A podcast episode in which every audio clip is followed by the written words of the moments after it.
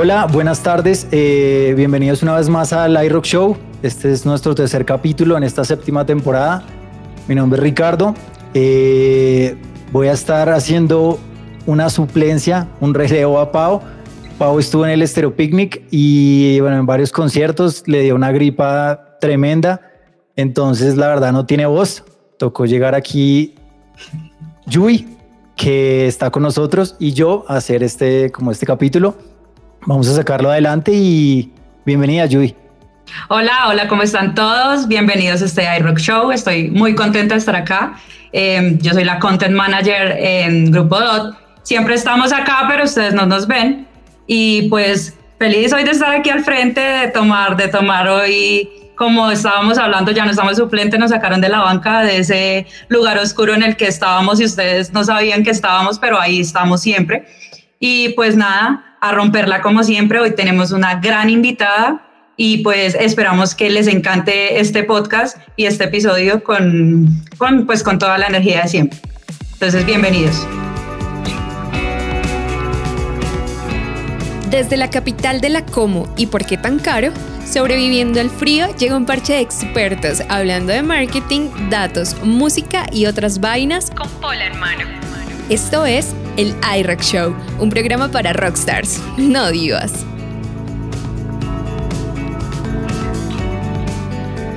Bueno, entonces bienvenidos todos, como ya les dijimos, hoy tenemos una súper invitada, una invitada de verdad que les va a encantar.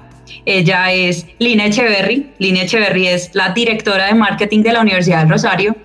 Pero no solo eso, es una gran speaker, es una dura en branding y marketing. Eh, pues tiene todos los premios, tiene todas las, las condecoraciones del mundo. Estamos de verdad súper emocionados de tenerla, de tenerla acá. También es LinkedIn Top Voice del año 2020. Y pues, Lina, cuéntanos un poco sobre ti, eh, qué te gusta hacer, qué música te gusta escuchar. Queremos conocerte. Bueno, primero que todo, muchas gracias por esta invitación. Yo estoy feliz también de compartir aquí con ustedes. Y bueno, em, yo soy em, de Manizales. Hace 17 años me vine a vivir a Bogotá con mi esposo. Em, tengo una niña de ya 11 años. Eh, es la vida nuestra, es el centro de mi hogar, es mi observatorio permanente también para entender cómo llegar a estas audiencias más jóvenes. Y hace unos eh, ya 24 años que me dedico a la academia, tanto en la parte de docencia, investigación, como en la parte administrativa. Me he movido en todos los mejores mundos de la vida académica. Me encanta la educación, siempre he sido creyente permanente de lo que es transformar a las personas a través del aula Em, y, bueno, en marketing llegué por eh, accidente. Em, hace 24 años yo era profesora de microeconomía, empecé en el área de economía, soy economista, y con los años eh, una decana que era jefe eh, me obligó a, a, liderar un grupo de marketing, a mí no me gustaba el marketing, yo era de economía y finanzas, era como mis inclinaciones, veía el marketing algo muy superficial hace, imagínate, hace 24 años y ahora eh, me cambió la vida. Esa decisión que tomó una jefe para bien, porque realmente fue para bien, me transformó plenamente. Soy feliz profesora de, en el área de marketing y branding, como mencionaste. Em, y bueno, me encanta viajar, me encanta leer, me encanta las redes sociales. Creo que hay que ver la tecnología como una oportunidad enorme de, fortalecer las comunicaciones con, con múltiples grupos, de conocer personas, experiencias, eh, también con mucho cuidado, ¿no? Eh, y, bueno, eh, digamos que actualmente pues me dedico a la docencia, soy directora de marketing de la Universidad del Rosario, he hecho una carrera muy fuerte en investigación y en la parte académica, pero hace ya tres años y medio que estoy en la parte administrativa y bueno, y sigo como en esos rumbos viendo qué más voy explorando.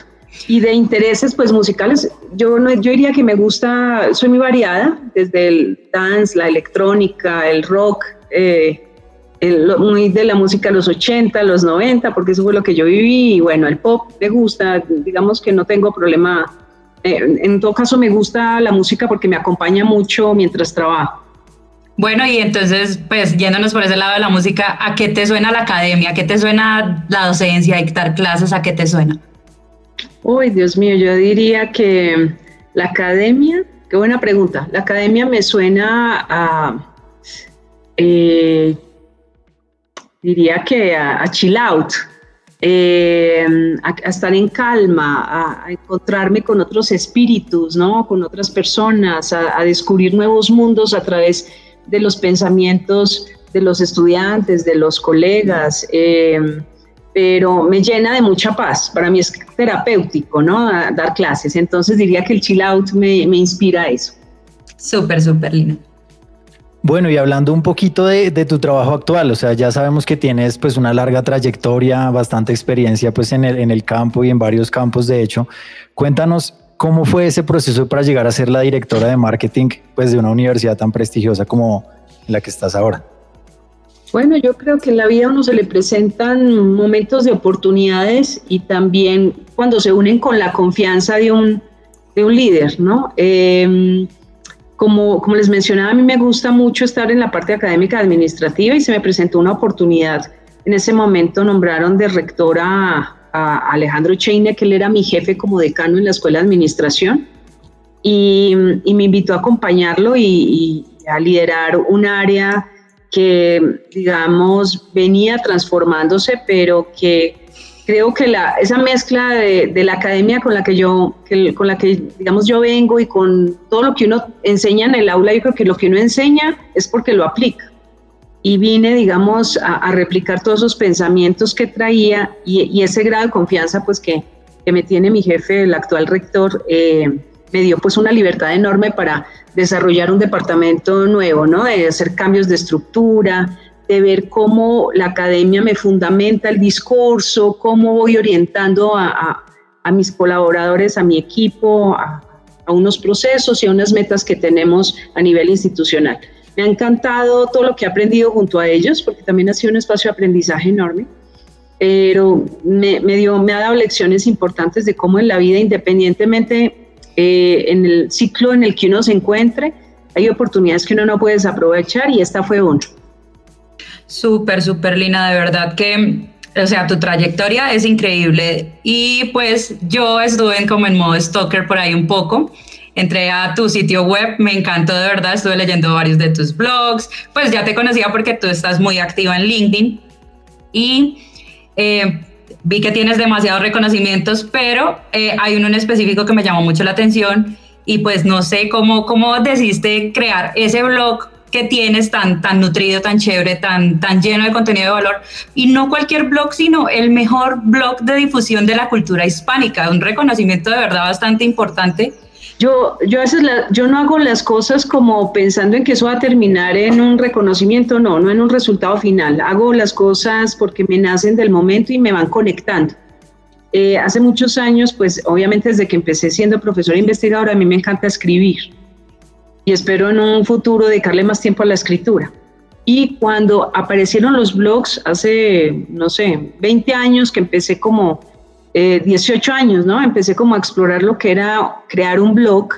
Eh, encontré un, escenario importante para compartir como mis pensamientos y empezar a escribir y vi muchas cosas de las que publicaba en otros medios, pues dije, ¿por qué no los voy organizando acá?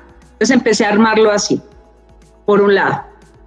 Eh, y, adicional, en el año, porque es que yo tengo dos blogs, uno es el personal y el, y el otro es el de marca país. y, el, y el de marca país, que se llama paismarca.com, fue a raíz del año 2008 eh, que empecé a construirlo. Ya venía con mi blog personal. Entonces dije, ¿por qué no crear un blog para montar un observatorio de presupuesto cero? Quería montar un observatorio sobre lo que era marca país y como estaba haciendo mi doctorado en ese momento, pues todo se unió para que yo pudiera generar ese contenido especializado en ese blog pues a medida que yo iba compartiendo el contenido, eh, se abrió un concurso a nivel internacional eh, que lo habilitó el Instituto Cervantes con Google, con la Universidad de Alcalá y bueno, otras organizaciones y participamos una cantidad de bloggers eh, allí. Y me llevé la grata sorpresa de que ocupé el primer puesto como el mejor blog de cultura hispánica. Claro, yo hablaba mucho de cómo construir una marca país. Cerca de 15 años de mi vida estuvieron dedicadas a ese proyecto.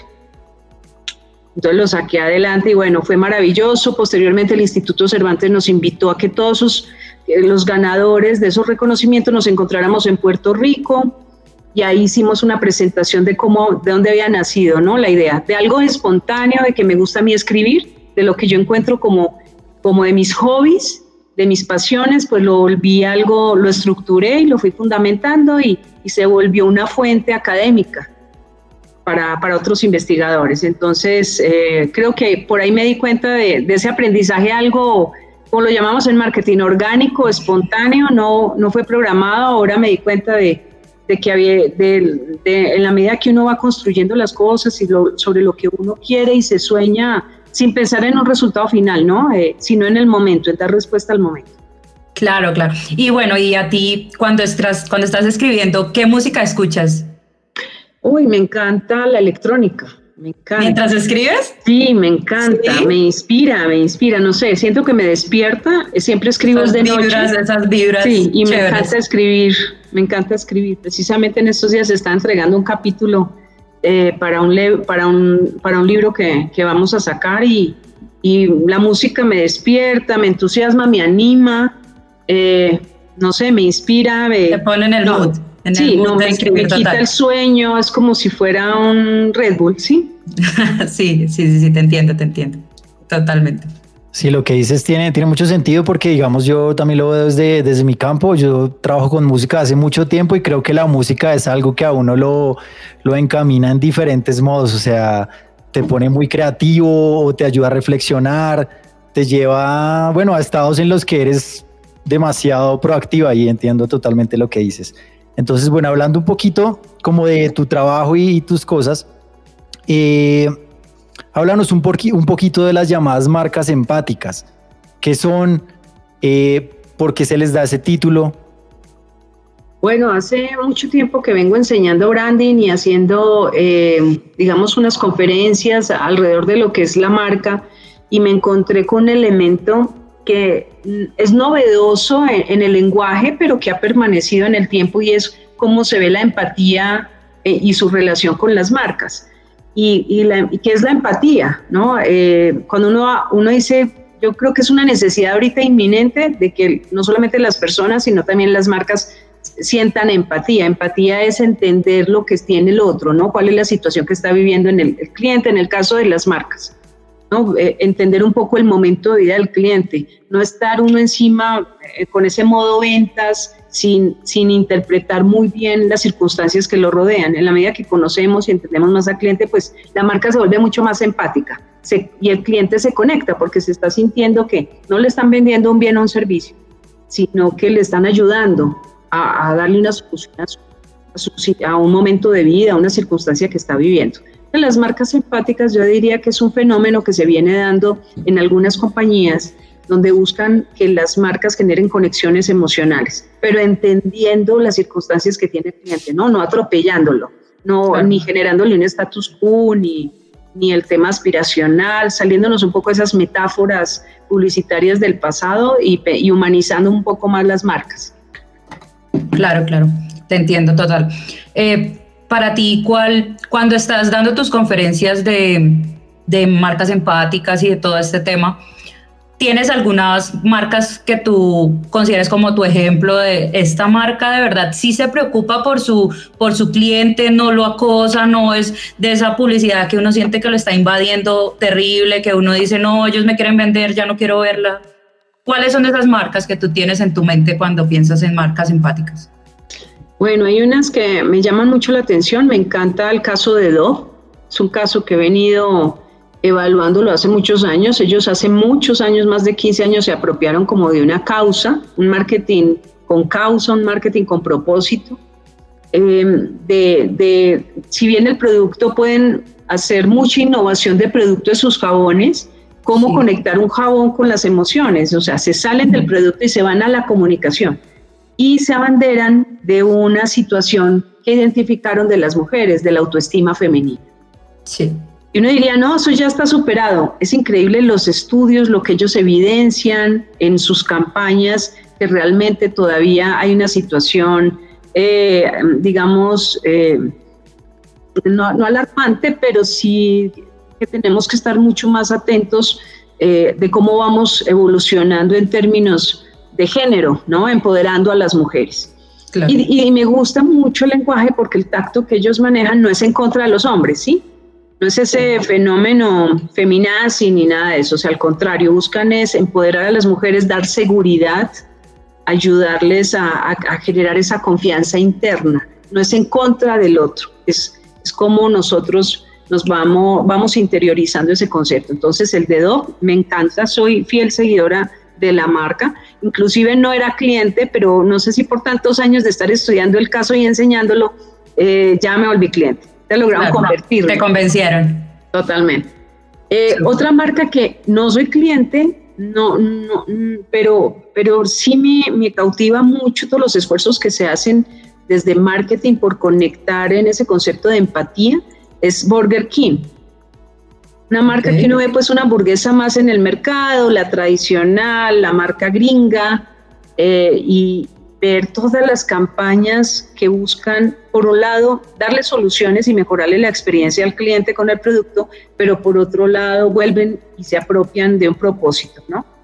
Una marca eh, con un impacto social, siempre de enseñanza, entonces adoptan el tema del bullying, me ha gustado mucho cómo lo desarrollan, eh, cómo el tema de la inclusión lo manejaron con sus propios empleados y el año pasado sacaron una campaña, me pareció preciosa, para el día de la celebración del orgullo gay. En, junio sacaron una campaña donde son los empleados hablando de que, de que las etiquetas solamente van en los empaques, que en, la compañía no hay etiquetas. Entonces, eh, sí, sí hay marcas que, que más allá de, de, estar diciendo el tema de responsabilidad social o de vender a través de un símbolo, eh, digamos, que ayuda a la comunidad, es algo que ya es parte de su filosofía. Eso, permea toda la organización y se siente en la marca. Claro, claro, sí.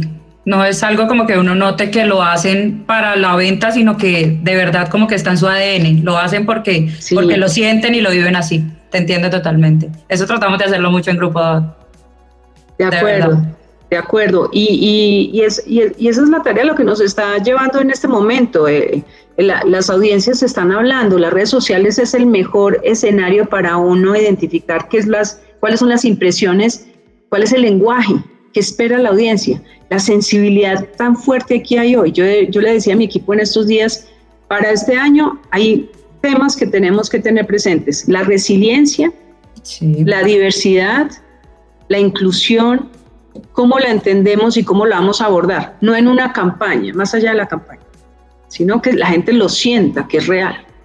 Claro, claro. Eh, Lina, y si nos vamos, bueno, ya al tema como tal, dejando de un lado el tema de las marcas empáticas, esto también tiene que ver un poco, pero cuando ya nos vamos al branding como tal, a generar esas, esas conexiones conscientes e inconscientes con nuestro público, em, pues yo quisiera saber desde tu expertise, ¿por qué es tan importante hacer una buena estrategia de marketing en, en una marca? O sea, ¿por qué, ¿por qué el branding?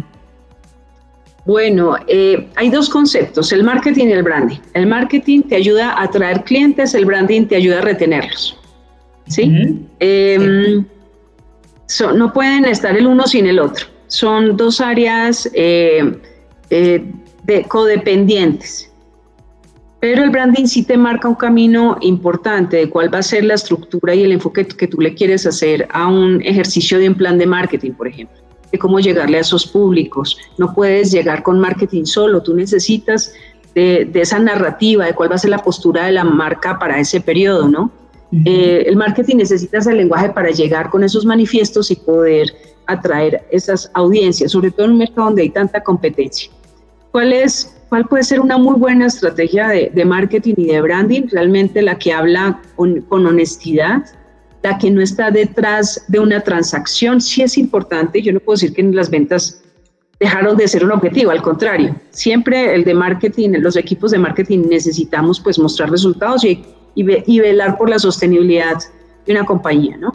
Pero, eh, pero al cliente eso ya no, digamos, no, es algo, ya, ya es per se, ¿no? El cliente no es algo que lo mueva, sí, exacto. El cliente si lo quiere lo compra, no hay que estar, eh, hoy el cliente está mucho más informado, también mucho más desinformado, tiene acceso a la competencia a través del celular, siempre te está comparando, hay una percepción de valor muy atada a precio, entonces ahí es donde marketing y branding tienen que ayudar a ver, a, ver cómo agregamos valor, a cómo eh, no solamente con nuevos atributos en un bien o un servicio, sino eh, con algo simbólico, algo emocional, cómo genero, vuelvo y menciono, esas conexiones. La mejor estrategia es la que ayuda a reducir el proceso de compra. ¿Cuáles, qué acciones se están aplicando que la gente no lo piensa tanto y te compra? Claro, que conectan de uno. Exactamente, que te ahorras tanto discurso, tanto push, tanta llamada. Que te, te hace ser el diferencial, o sea, entre tú y la competencia, tu branding, tu buena estrategia de branding es lo que, lo que marca el diferencial total. De acuerdo. Súper bien, súper bien. Bueno, Lina, y hablando un poquito otra vez de música, que es, es algo súper importante para nosotros, quiero que nos digas o nos cuentes a todos qué canción o qué banda se te viene a la cabeza cuando piensas en una excelente o una buena estrategia de marketing, de branding, perdóname.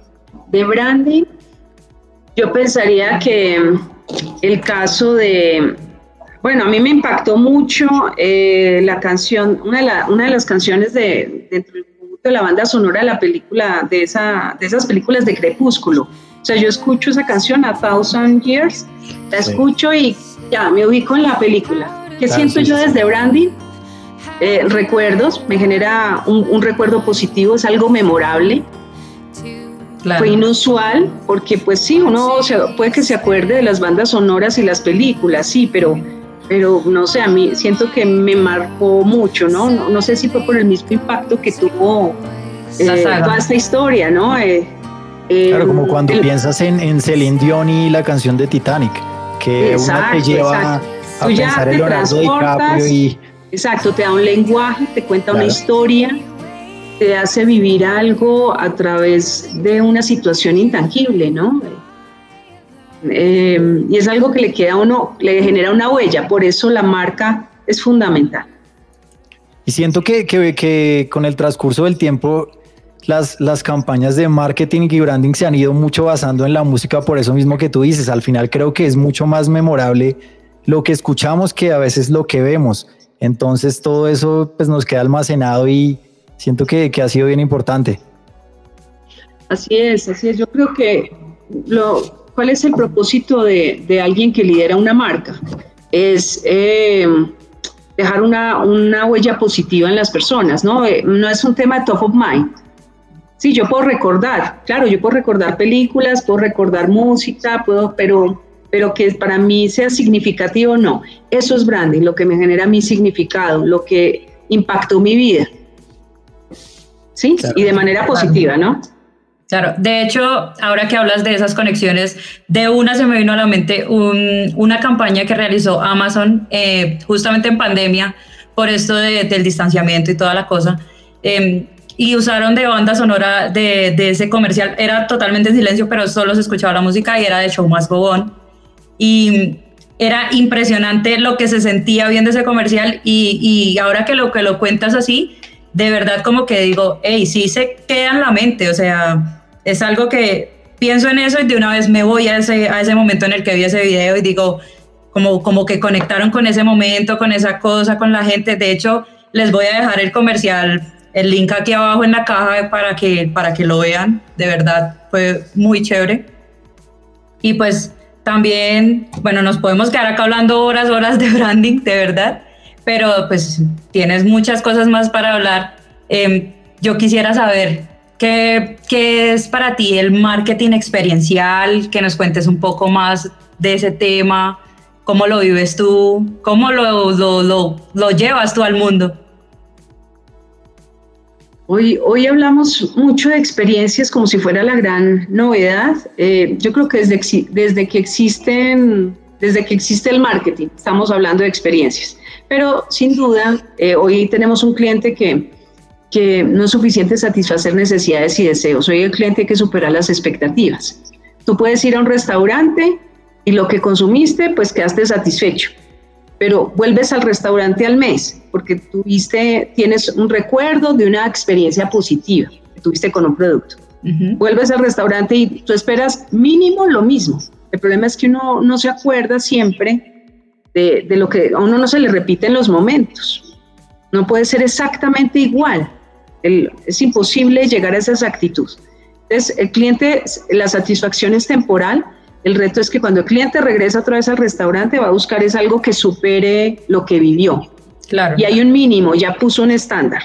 Entonces, el reto hoy desde lo que es marketing experiencial es crear eso, experiencias, eh, vivencias para que el cliente pueda sentir algo inusual, algo sorprendente, eh, y eso motive a generar un voz a voz, porque hoy, hoy nos guiamos mucho es por las experiencias que viven los, las demás personas, porque hoy consultamos tanto Internet cuando vamos a hacer una compra de un artículo o, o de un servicio, porque miramos las recomendaciones, miramos qué comentarios está haciendo las personas, nos estamos guiando mucho del medio, pero a partir de las experiencias de otros, no solamente las nuestras. Claro. Hoy, hoy no es suficiente ofrecer bienes y servicios, hoy todo tiene que ver con la experiencia, inclusive eh, no tiene que ser algo tampoco tan inusual, el servicio a cliente. Yo tengo una discusión enorme alrededor de lo que es el servicio a cliente. En una llamada telefónica uno le puede solucionar un problema, ¿sí? Eso es parte de todo un conjunto de experiencias. Hay diferentes experiencias, las de expectativa, las de valor, las de satisfacción. Eh, es en, el, en qué momento pues, dentro de ese mapa o el journey que tiene el cliente, qué tipo de experiencias vas a ir tú sembrando, ¿no? Eh, en ese encuentro que vas a tener con el mercado. El marketing experiencial es eso. ¿Y por qué hoy, están, hoy ha ido cobrando tanta relevancia? Porque no es nuevo marketing experiencial cada vez es más relevante porque las personas se cansan de lo mismo. Y miren los, la herencia que nos generó la pandemia. La pandemia viene con una sociedad aburrida. Estamos cansados, es increíble la ansiedad de las personas por volver a viajar, a, quitarnos la mascarilla, ¿sí? Eh, a, volver a tener esos encuentros presenciales, lo virtual, se, digamos, se abre un camino desde lo virtual pero, pero la gente se, se aburrió, el confinamiento dos años encerrados, bueno, y con tantas restricciones, eh, los problemas de salud mental que, que, nos genera la pandemia va a hacer que haya una gran demanda de experiencias. Esto ya se volvió un arte, ¿no? Es, el de marketing tiene que estar todos los días pensando, bueno, ¿qué hago yo para que esa experiencia sea efectiva y realmente llegue al propósito ya de, de generar una transacción? Pero no termina ahí porque la experiencia debe continuar y no es mandarle el día del cumpleaños un descuento para que reclame un bono, sí, no, eso, eso ya, ya, ya hay un momento en que el marketing está redefiniendo todas las, toda su estructura de acciones que se están quedando desactualizadas, que en su momento funcionaron y de la demanda de nuevas prácticas. Por eso ahí el marketing experiencial nos despierta un camino diferente. Claro, alinearse a la marca, alinearse con lo que el cliente quiere, con sus necesidades, con, con siempre llevarlo a, como dijiste, a otro nivel, estar... El cliente quiere cosas diferentes, cosas que lo llenen y pues no podemos siempre vender lo mismo, o sea. Así es, no, ni, ni de la misma forma. También. Por ejemplo, yo pienso, en eh, preciso tenía una discusión esta semana sobre las, la pauta publicitaria. Yo siento que está en un momento, no, no digo que desaparezca, pero o se, o se replantea o está agonizando. Pues hablo del hoy. ¿no? Esto en dos meses puede que la publicidad vuelva ahí. Eh, puedas podamos vivir otras, otras, circunstancias, otras circunstancias, pero es que hay unos formatos que nos están cambiando. El marketing de afiliación, por ejemplo. Las personas están siguiendo mucho a personas, no es al producto, no es a la marca corporativa, es a quien lidera. Yo en estos días me ponía a mirar cuántos seguidores tiene, por ejemplo, Tim Cook y Apple. Tim Cook lleva años luz. Hablo en el caso de la red social de Twitter, ¿no? Em, Elon Musk, la gente no está hablando de Tesla, la gente habla de Elon Musk. Estamos siguiendo filosofías, y pensamientos, enfoques, aprender de otros seres humanos. Entonces, em, todo, todo, todo va a cambiar enormemente porque el marketing, eso es lo interesante del marketing, la versatilidad que tiene, por eso me gusta tanto. yo digo que soy una economista jugada al marketing, porque la economía pues hay cosas que, de los conceptos que se mantienen. pero, pero la versatilidad que tiene el marketing es enorme. Yo, soy, yo te entiendo total, yo soy abogada jugada al marketing. Muy bien, Julián. Sí. Somos reinsertadas. y bueno, eh, estamos llegando al final de, pues, de este podcast. Siempre volvemos como a, a las preguntas relacionadas con, con, la música. Y ahora te quería preguntar, ¿qué canción o qué banda se te viene a la cabeza cuando hablamos de marketing experiencial? El tema que estábamos tocando anteriormente. Pues, a ver, algo coyuntural, eh, la banda sonora de la película Encanto. Eh, no sé, tal vez, pues no sé, tal vez el tema de colombianidad de, eh, tan fuerte, por un lado, pero por otro lado, sí, creo que conecta con las raíces. Esta semana compartí unas apreciaciones de cuáles eran las lecciones de branding de Encanto. ¿no? Volvimos a nuestras raíces, volvimos a tocar nuestros espíritus, eh, hablar de resiliencia, que yo les mencionaba ahora. Eh, y, si me pongo a pensar en la música, a mí me, me, dejó impactada en el caso de marketing experiencial la, canción de No se habla de Bruno. O sea, increíble. Pues a mí me gustó cuando yo vi la película, en ese momento que sale la película, pues todavía la canción no, no tenía la popularidad que tiene ahora. Y la, a mí me pareció muy buena la canción, como otras canciones cuando vi la película. Eh, y, me imaginé en ese momento, a los niños les va a encantar la banda sonora, porque era fácil de aprender y por el ritmo. Y porque no solamente era esa, había muchas canciones muy interesantes, pero nunca pensé que esto fuera a llegar a un TikTok, bueno, a Reels, eh, las personas haciendo, o sea, replicando la canción, otras versiones. Eh, no, es increíble, o sea, esto fue algo exponencial. Entonces, cuando uno lo relaciona con marketing experiencial es eso, cuando el cliente se apropia de tu producto y lo lleva a su vida personal, ¿no? Y hace parte de su cotidianidad. Eh, hay, hay, una experiencia. Súper, súper, súper. Además que Encanto, como dices, se volvió una bola de nieve gigante. Súper, súper, te entiendo. Exacto, sí, yo pensé que nadie iba a superar a Frozen. Claro, y lo que dices, o sea, después de, hay mucha gente que no vio la película inicialmente, pero a raíz de, digamos, no se habla de Bruno, mucha gente empezó a ponerle atención, se fue llevándola a un punto cada vez más alto y bueno, y ganó hasta un premio Oscar. De acuerdo, de acuerdo. O sea, ¿qué, qué hizo? ¿Cuál era? Si uno hoy mira la canción que tenía de fondo, eh, claro, historia, eh, bueno, su, estructura, su arquitectura, si lo hablamos desde branding, eh, la narrativa, no sé, conectó en algún momento no solamente con las audiencias más jóvenes, esto se generalizó. Ya uno dice desde marketing experiencial como el voz a voz, el impacto, la viralidad de las redes sociales y cómo el consumo de contenido efímero nos hace que nos apropiemos de algo como nuestro. Súper, súper, súper tu respuesta, Lina. Eh, bueno, ya para concluir, pues de verdad, fue un gusto haber podido eh, compartir este espacio contigo. De verdad, eh, es un espacio de mucho, de mucho aporte, de mucho valor. Para mí personalmente, desde la parte de marketing, de verdad que es muy enriquecedor tu trabajo, me encanta mucho. Y pues nada, solo agradecerte por compartir este momento con nosotros y con toda la gente que nos sigue. Sí, muchas gracias. De verdad, para mí también es muy enriquecedor. Eh, tu trabajo, tus experiencias, lo que hablas es, es muy valioso y para todas las personas que están pendientes de nuestro podcast, sé que les dejas muchos datos muy valiosos y te agradecemos mucho de parte de Grupo por estar acá con nosotros, parte de Yu y de parte de Pau que está enferma en su casa. Muchas gracias. No, mil gracias a ustedes, muy gentiles, a Paola que se recupere pronto y bueno, Yurian y Ricardo, me disfruté mucho este espacio hablando con ustedes. Nosotros también lo disfrutamos mucho. Dale, muchas gracias. Nos vemos a la próxima. Y eso fue todo. Chao. Chao.